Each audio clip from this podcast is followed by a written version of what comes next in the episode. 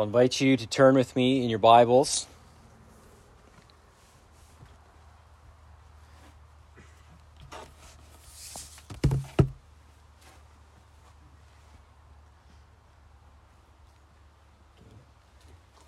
Is that better?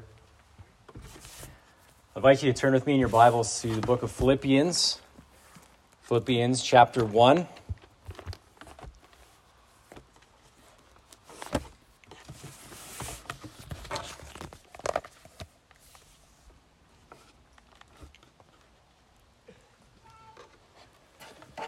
Last week, of course, we began the book of Philippians, started our new series, and we looked at the first two verses.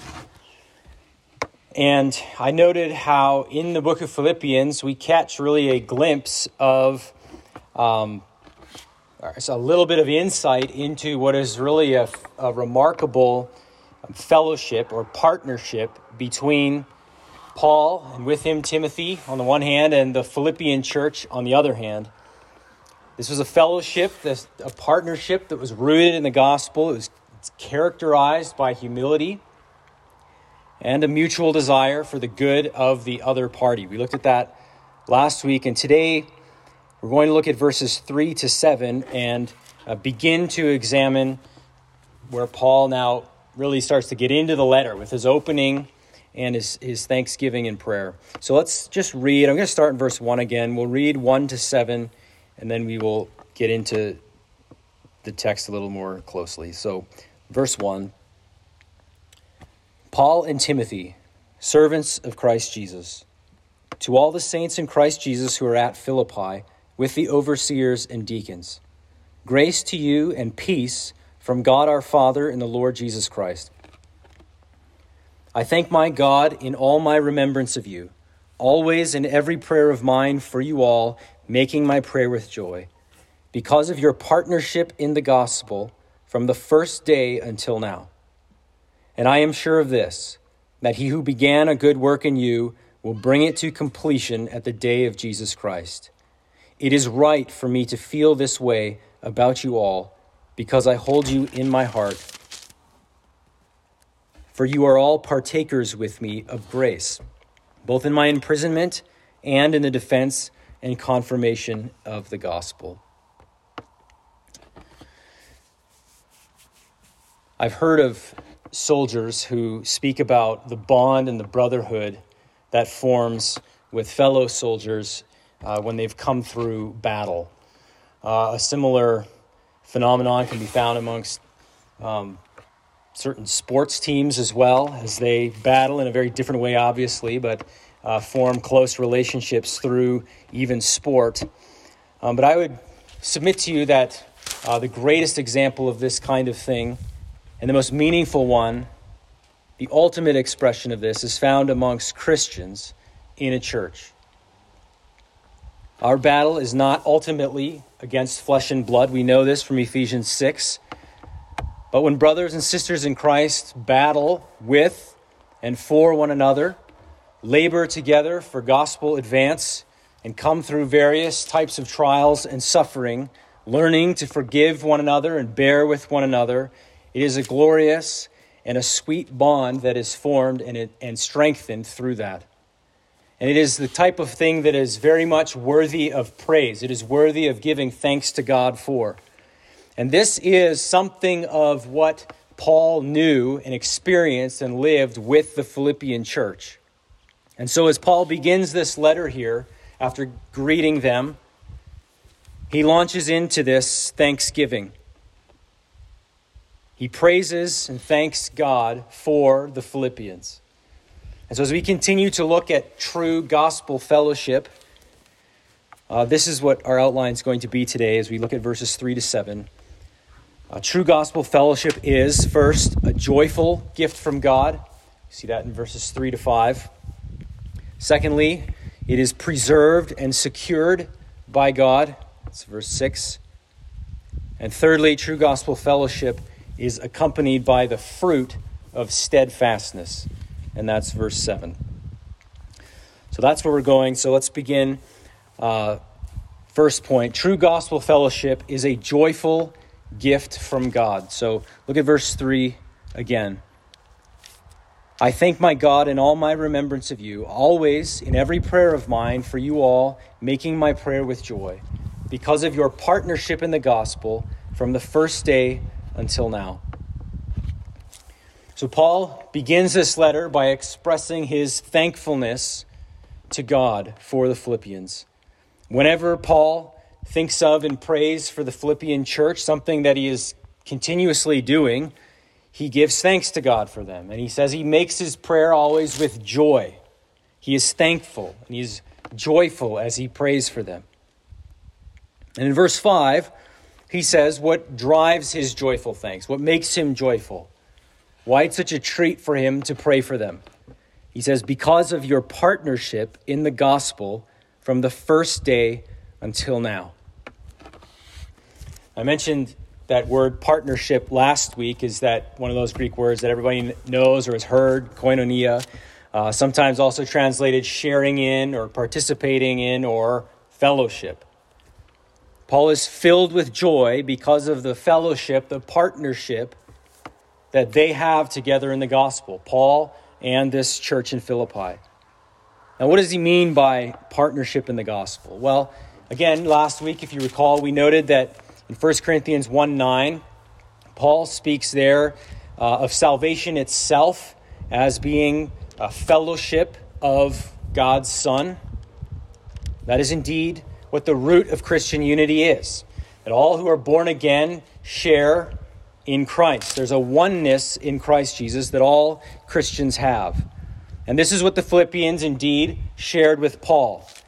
And certainly, Paul was grateful for that. However, I think he has something even more specific in mind than salvation in general. Uh, this common salvation, this fellowship in the Son, in the case of the Philippians, had worked itself out into an active partnership in which the Philippian church supported Paul as he went on his missionary journey from them.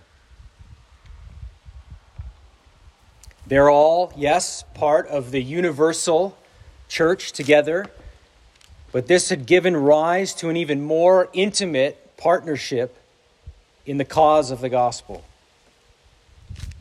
And this partnership, Paul said, had been in place from the first day until now. That is, from the start of the church, from when the gospel had come to Philippi and these people had believed, this church had been formed. Ever since that day, right up until the time that Paul's writing this epistle from prison in Rome, if you recall.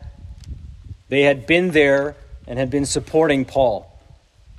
In fact, if you flip over a couple pages to chapter 4, in verse 14, Paul says this to them Yet it was kind of you to share my trouble. Share, there's that word again, to participate in, to have fellowship in my trouble. And you, Philippians, yourselves know that in the beginning of the gospel, which is probably Paul's way of saying when the gospel first came to you, when I left Macedonia, no church entered into partnership with me in giving and receiving except you only. Even in Thessalonica, you sent me help for my needs once and again. This is a church that from day one, from the time of its forming to the time Paul left Macedonia and carried on throughout Greece, the church stood by him and sent him aid as he needed it. Indeed, this is what one of the things that has prompted the very letter of Philippi is they had sent this Epaphroditus to him, which we'll uh, see eventually more of here, to, to supply some of Paul's needs, some of what he lacked, to minister to Paul imprisoned. And so, this common salvation and then this active partnership in Paul's work of the gospel, Paul's work as an apostle, was of great blessing for Paul something for which he thanked God continuously, something that made him joyful as he thought of this church and prayed for them. The fact that Paul thanks God for them and for what they've done is interesting, and I think it's also revealing. Um, the Philippians were certainly responsible beings who made decisions.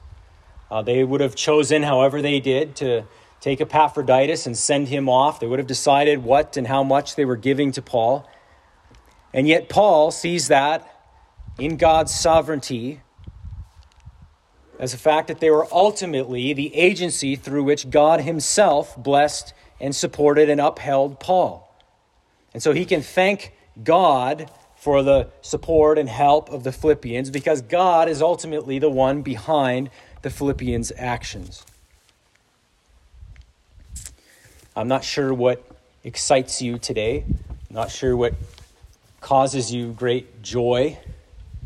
There are certainly many legitimate things that bring joy. But gospel fellowship, gospel partnership, is one place where that joy ought to be found. In the friendship that comes in fellowship, certainly, but also in the partnership, in the working together to advance the gospel, in working together to build one another up in the faith through using the gifts that God has given to each one of us, through stirring one another up to love and good deeds, and so on. This is a cause for joy. I think another takeaway from this, and we're going to see this a few times in the book of Philippians, is that supporting those who do missionary activity is a gloriously good thing. You'll notice throughout Philippians, Paul never belittles the support of the Philippians as if it's just giving as if it's just support. Well, they're not really doing the real thing, but, you know, sure, that's something, I guess. He never talks of it like that.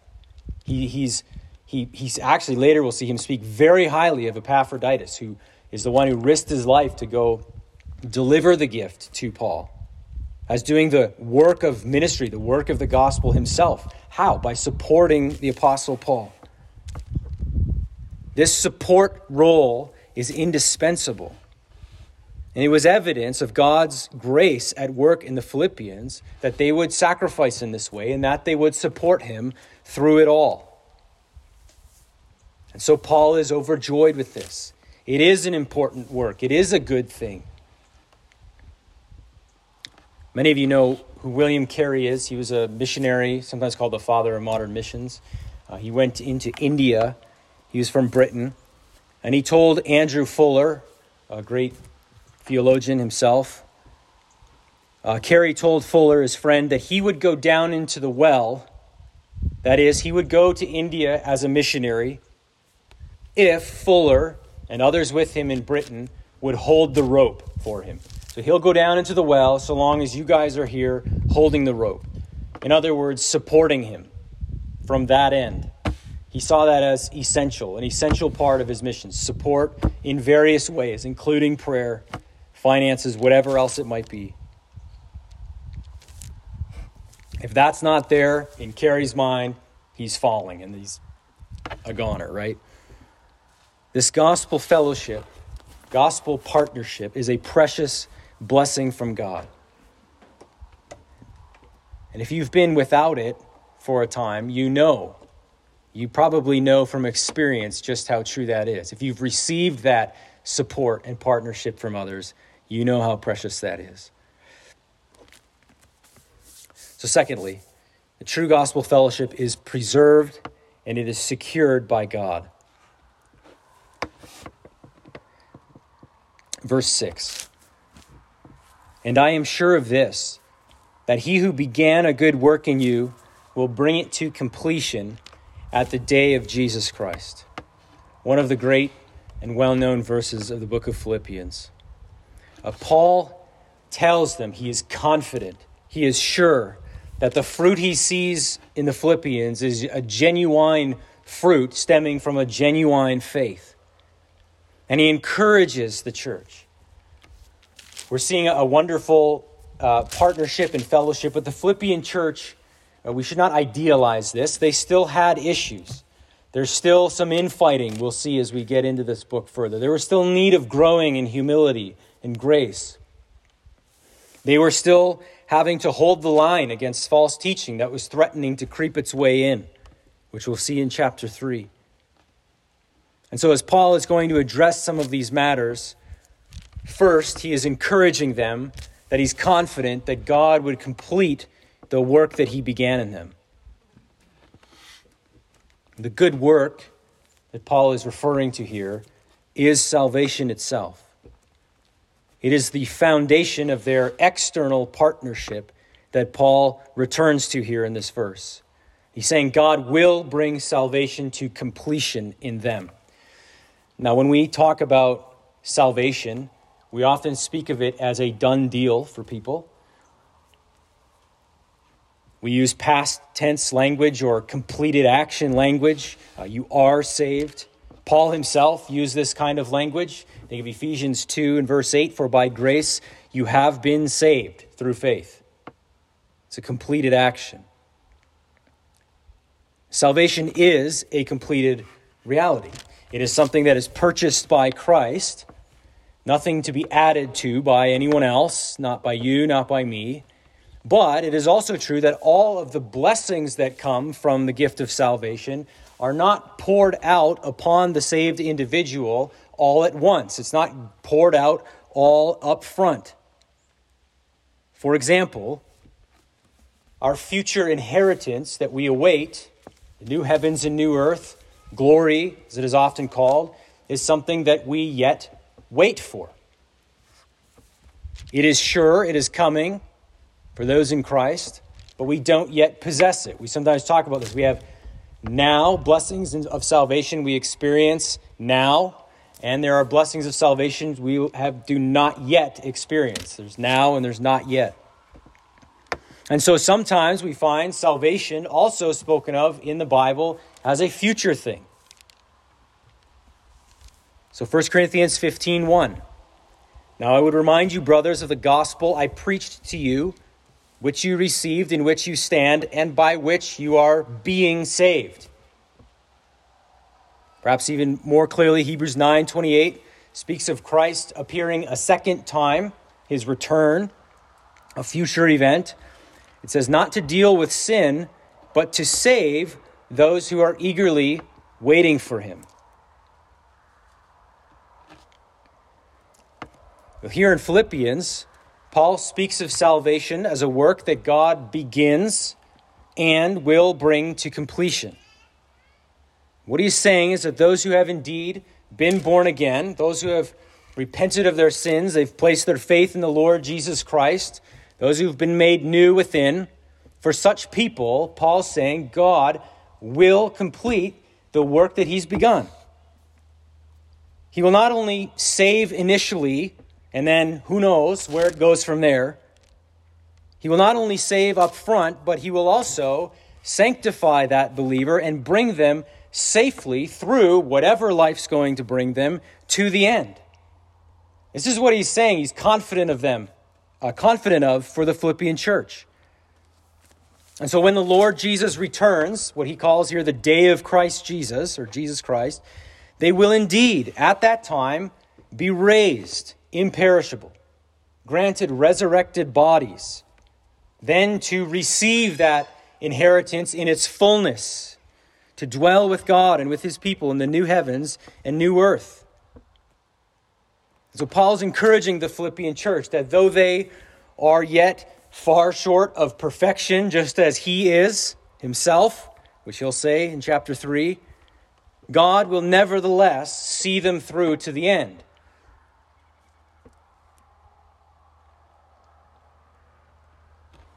Because he who began a good work in you will bring it to completion at the day of Jesus Christ.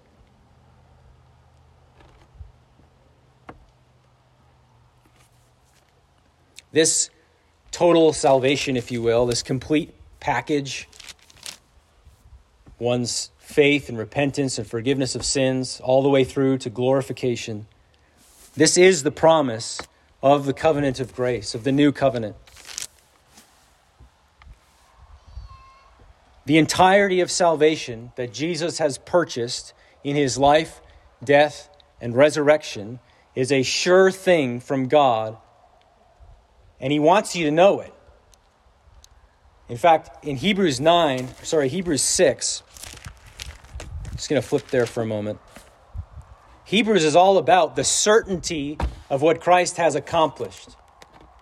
Not made possible, but the actual salvation he has certainly purchased for believers. In verse 17, so when God desired to show more convincingly to the heirs of the promise the unchangeable character of his purpose, he guaranteed it with an oath. The, the context, he's, he's again showing the certainty of salvation in Christ.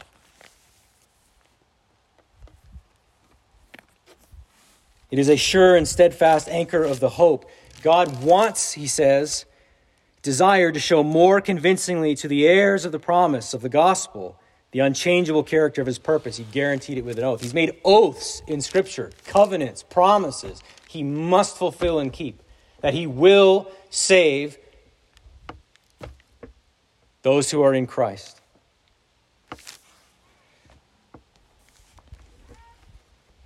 Salvation begins with election and it ends with glorification.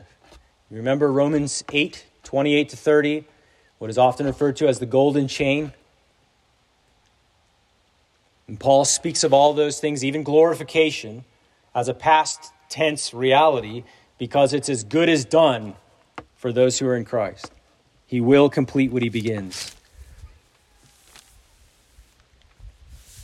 It begins with election, it ends with glorification. It includes propitiation of sins, the satisfaction of God's wrath by Christ Jesus on the cross, justification, being declared righteous before God, includes the forgiveness of sins, having all of your transgressions wiped clean. It includes your sanctification and perseverance. And all of this is, of course, a gift of God's grace. It is an act of His mercy.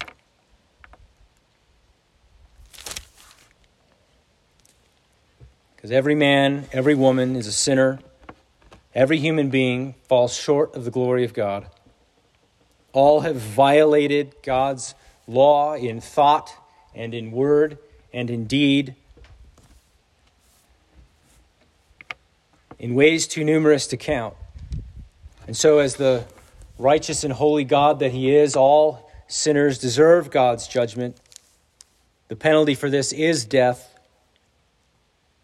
And after that comes judgment from God and eternity in hell. This is the penalty for sin that God has determined is just. And yet, He has worked for salvation for all who believe. And God does call men, women everywhere, as Paul himself preached in Athens in Acts 17, to repent and to believe. As God revealed himself to Moses on the mountain, he is indeed gracious, merciful, he is slow to anger. So if you have ears to hear, repent of your sin, confess your sinfulness to God. Confess it for what it is violations of His law, of His righteous character and place your faith in Jesus Christ, who died for sinners and rose again from the dead, securing eternal redemption for all who believe in him.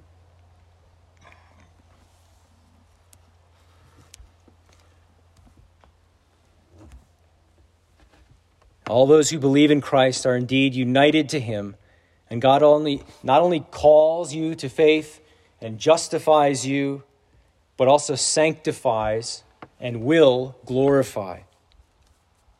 This is a, a, a classic text for teaching what is often referred to as the uh, doctrine of the perseverance of the saints.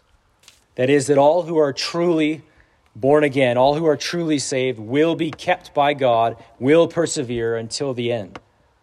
They will come through all trials and all obstacles. A key text to understanding this is the parable of the sower. Uh, you can find it in the Gospels, one place, Matthew 13.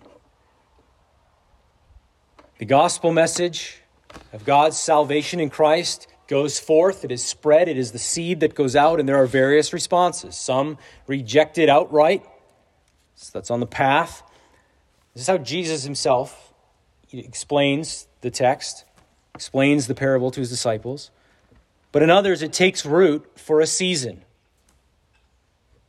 However, eventually, whether it's the cares of the world, whether it's deceitfulness of riches, or whether it's trials of persecution, they eventually wither and fall away. And the only saving response is the one that Jesus calls good soil, where the gospel takes root and produces lasting fruit. When John the apostle dealt with some teachers who had wandered from the faith in 1 John chapter 2, he said this in verse 19. He's comforting these brothers and sisters because these people had gone out from them, had left them, had abandoned the gospel, had gone into false teaching. John says this They went out from us, but they were not of us. For if they had been of us, they would have continued with us. But they went out, that it might become plain that they all are not of us. They proved the parable of Jesus. They proved not to be true by abandoning the gospel and the Lord's people. Now, the perseverance of the saints, uh, this does not mean that there's never going to be trial, nor does it mean that true Christians don't sin or even sin very grievously sometimes. But there will be repentance. There won't be a final and complete falling away. Peter is a great example of falling rather grievously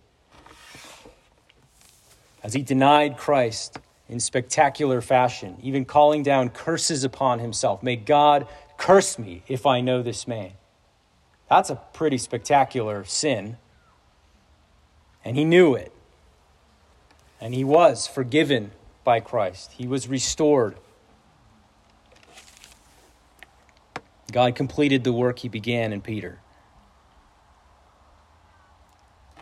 It is really a tragedy that so many would fight and balk at these truths. God's sovereignty to complete the salvation that he begins in a person ought to be to you the sweetest of comforts. You know your soul, do you not? Something of it, of your weakness, of your failures, of your own Peter moments, whether it's in private or in public. What good news that God completes what he begins. If you are weary, if you are fearful, uncertain of the future, wrestling with doubts, perhaps racked by guilt for persistent sins, and yet you know there's nowhere else to turn, you have no other hope, you have nowhere to go, that Jesus is your only hope of salvation you need to just rest your soul there.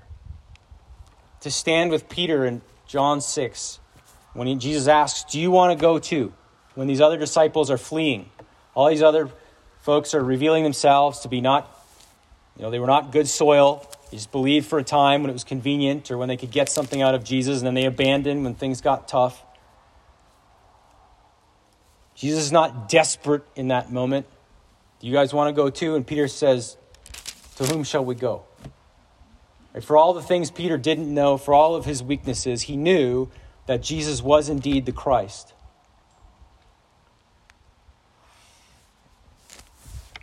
This is where we rest. We, you might be weak, feeling your weakness, feeling your fears of what's to come. Do not put confidence in the flesh. Place your hope in Christ Jesus alone. Rest your soul in this truth. Trust that God will bring to completion what he has begun. I don't know how I'll stand if this or that happens or comes to pass. Trust the Lord that he will help you through. Your perseverance will not be due to your own heroic nature, but because of God's mercy, because of his kindness because of His power. Pray and trust that God will glorify Himself through bringing salvation to its completion in you. In John 10 27, Jesus said, My sheep hear my voice, and I know them, and they follow me. I give them eternal life, and they will never perish. Do we die? We still die. Right? What's he talking about? Eternally, we will never perish. We will be with the Lord forever. Though we die, yet will we live. John 11, Jesus talks about this with Martha. The second death, the judgment of God, holds no power or sway over those who are in Christ. They will never perish, he says, and no one will snatch them out of my hand. Nobody.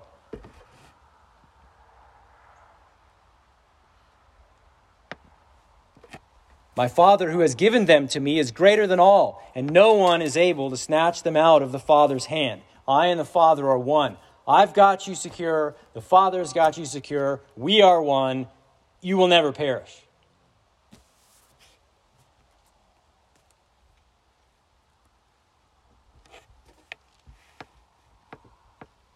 This is, this is the good news that for those in Christ, your salvation is secured and completed by Christ. This can now motivate you to, to more freely seek to obey the Lord. Because you're His, come what may. And when you know you've failed again and sinned miserably, you look again to Christ. You claim again these promises. You stand here He's guaranteed it with an oath. God wants you to know this. The Philippians were to be encouraged. God would finish what he started. And in this way, the fellowship that Paul and the church had would endure, not just in this life, but it would continue on to the day of Christ Jesus and beyond. The evangelistic work of Paul and of the church in general would cease at some point, but fellowship would continue. There's a lot we don't know about the final state, but we know that the fellowship in the Son will never end. The brotherhood you share with believers now will not run out, but will be brought to perfection. It is preserved and it is secured by God Himself. Thirdly, true gospel fellowship is accompanied by the fruit of steadfastness. Some might think that this is presumptuous of Paul to make such a confident assertion about their endurance, but that's not his take. Look at verse 7. It is right for me to feel this way about you. This is a justified claim, even a necessary claim. It's a necessary conclusion for Paul to make. He says, Because I hold you in my heart, for you are all partakers with me of grace, both in my imprisonment and in the defense and confirmation of the gospel. Paul is confident that these Philippians are genuine good soil because of what he has witnessed, because of what he has benefited from, this fruitfulness of the brothers and sisters, their steadfastness, their support. Again, when a hardened sinner is converted to Christ, there is an actual change in them that takes place. As the old stony heart is removed and is replaced by the heart of flesh, and their desires begin to change.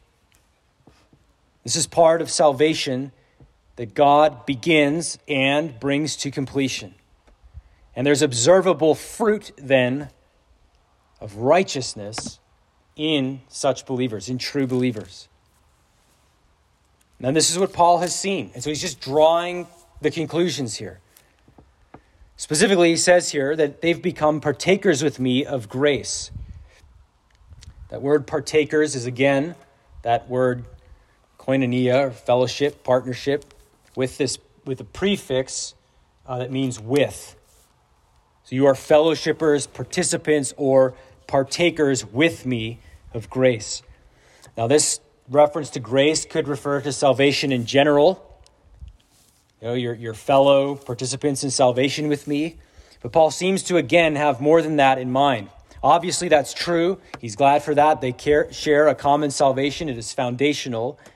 But he has in view here they're sharing in his ministry. I think that's what he's referring to when he talks about grace here. Uh, elsewhere, Paul explicitly links his apostolic commission to his grace, to the grace that's been given him. Uh, Romans 1 5, 1 Corinthians 3.10 are a couple of places. And here, and then that's certainly the context here, their partnership in the gospel and his mission. And he explains here what he's referring to when he says, They're partakers with me in grace, both in my imprisonment and in the defense and confirmation of the gospel. Again, this, this church has stood by and supported Paul as he proclaimed and defended the gospel everywhere he went, as he gave a defense for it, as he argued for it, whether he's in the marketplace, whether he's in tabernacles, wherever he is, arguing from the scriptures. Wherever he went, they supported him. And even now, as he's writing this in his imprisonment, they continued to do so. In 2 Timothy 1, verse 8, Paul wrote this to Timothy. Remember, Timothy is a good brother and friend to Paul and fellow worker of the gospel. He says, Therefore, do not be ashamed of the testimony about our Lord, nor of me, his prisoner, but share in suffering for the gospel by the power of God. Many had become ashamed of Paul at various points in his ministry when he suffered. We'll see this even down in later in chapter 1, verse 16 to 18. At the time he wrote this letter, Paul was dealing with this very thing. Some obviously thought that Paul was in the wrong. They were ashamed of him. It says they preached Christ out of rivalry and to afflict him, to make him feel worse. Paul's done something wrong and probably deserves to be there, but we're free and we can go ahead and preach Christ. But others there were, he'll say, who knew rightly that he was in prison for his defense of the gospel, that that's precisely what has landed him there. And the Philippians fit that last category. They stood with him in his defense of the gospel and in his imprisonment. The Philippians were no fair weather partners to Paul. And this is the fruit of their saving faith. This is what makes Paul so confident in the genuineness of their faith, the genuineness of their conversion. True gospel fellowship is not just for the good times, it is steadfast, it endures hardship, it endures suffering. And, friends, if you haven't, this is the time to settle the matter in your heart and to humbly pray for strength to stand. It's easy to see how when one person starts suffering, getting the ire of the world and mockery and a lot of attention, we just back off. And I don't really, you know, he's probably something, he probably did something he deserves. And just distance yourself from such people. Have, we've seen this. We've seen this. We've experienced this. We've got two friends of this church who've been imprisoned for their conviction that they must continue to meet as a church. And they've been greatly maligned. Their intentions. I've heard things like it's about money. You know, they've got to meet because they've got to have money. They've got to pass the plate. As if that's their motivation. Others who just say, well, their position is just completely unnecessary. Church doesn't have to do that. Church doesn't have to meet, and so on. I've seen others who were partners with these men go completely silent, just leaving them hanging. And I think it's completely shameful, utterly shameful.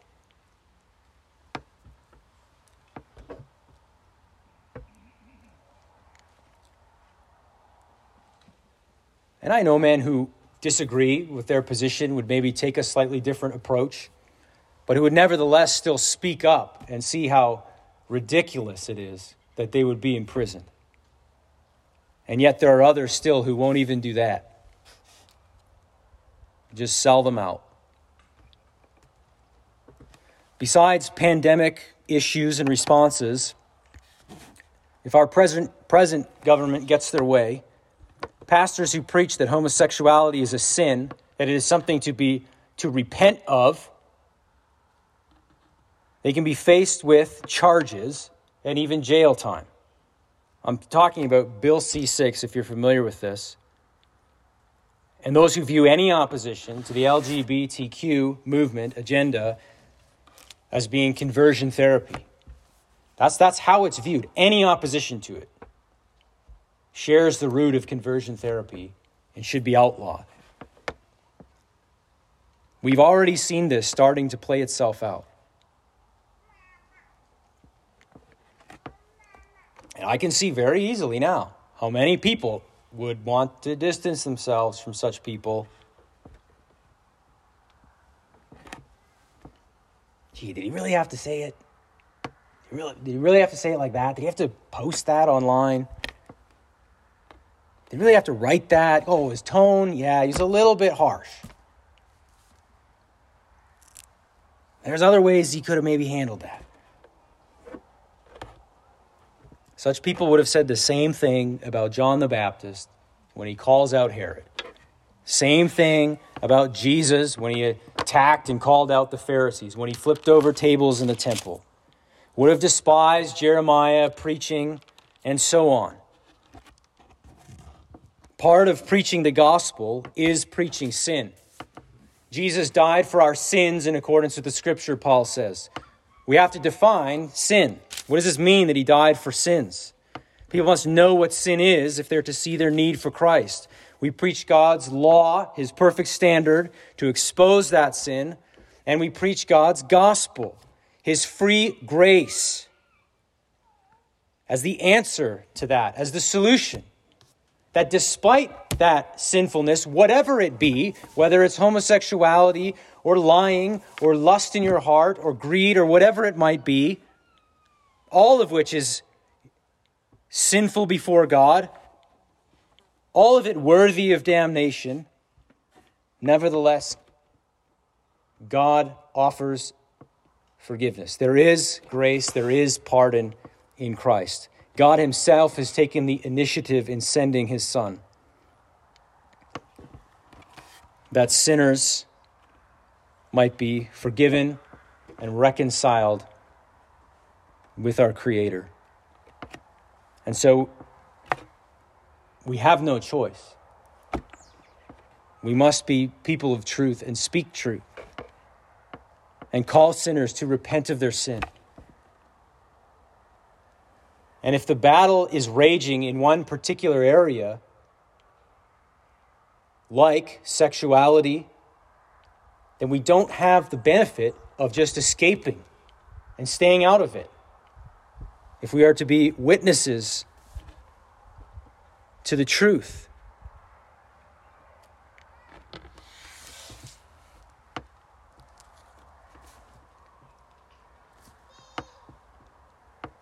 Paul found himself in trouble a lot as he preached, but his hands were clean of blood. He preached, he says, the whole counsel of God. He says this very thing in Acts 20 to the elders there the last time he would see them. He preached the truth and he took the consequences that came. And some people were ashamed of him for it, embarrassed about it. I, I, I hope you see that's not hard to picture.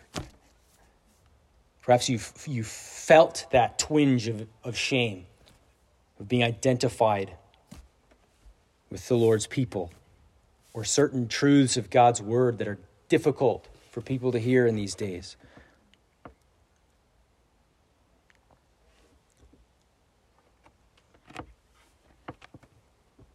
Some were ashamed of Paul, but there were others, like the Philippian church, that stayed true, joining and supporting him in this cause because of their commitment to the Lord. And so you see why Paul is so joyful as he prays for this church. Let us be unashamed of the gospel, and of those who would suffer for preaching truth. Of course, we know, yes, there are those who may err, who may invite unnecessary suffering upon themselves. 1 Peter 3 makes it clear that's, that's a thing. But let us be diligent and careful not to sell brothers and sisters out in order to try to maintain some sort of status with the world or some sort of ease of living or some sort of favor in the eyes of the world. The world will not be satisfied until you're one with them. You will give and you will give and you will give until there's no distinction.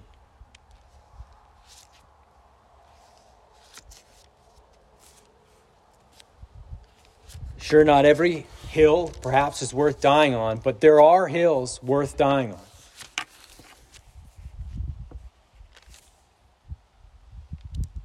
And if you fear in any of this, yet you know this to be true, I would encourage you to be reminded of what we just read in verse 6.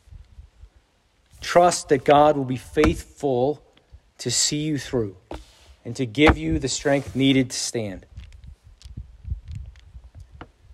Has He not brought you this far?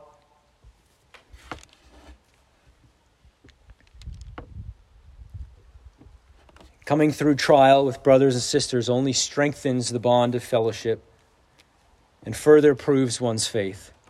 Let us not live our lives in fear of it. True gospel fellowship is a joyful gift from God. It is preserved and secured by Him, and it is accompanied by the fruit of steadfastness. Let's pray.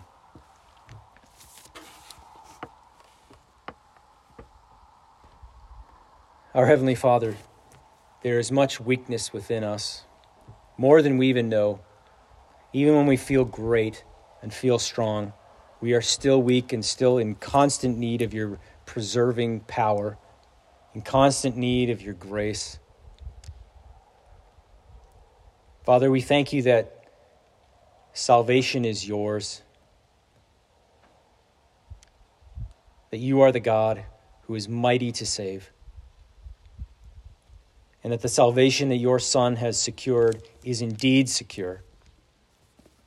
That our inheritance that we await is an imperishable inheritance, that it will not fade. Father, give us faith to believe that. I pray that these truths would strengthen our souls. I pray that you would bring relief to our concerns and our anxiety. Father, give us the discipline to turn our eyes away from all that troubles, to meditate on your word and to meditate on your goodness and your power and all that you are. Father, we praise you together. We thank you for your mercy, your kindness. We pray all this in Jesus' name. Amen.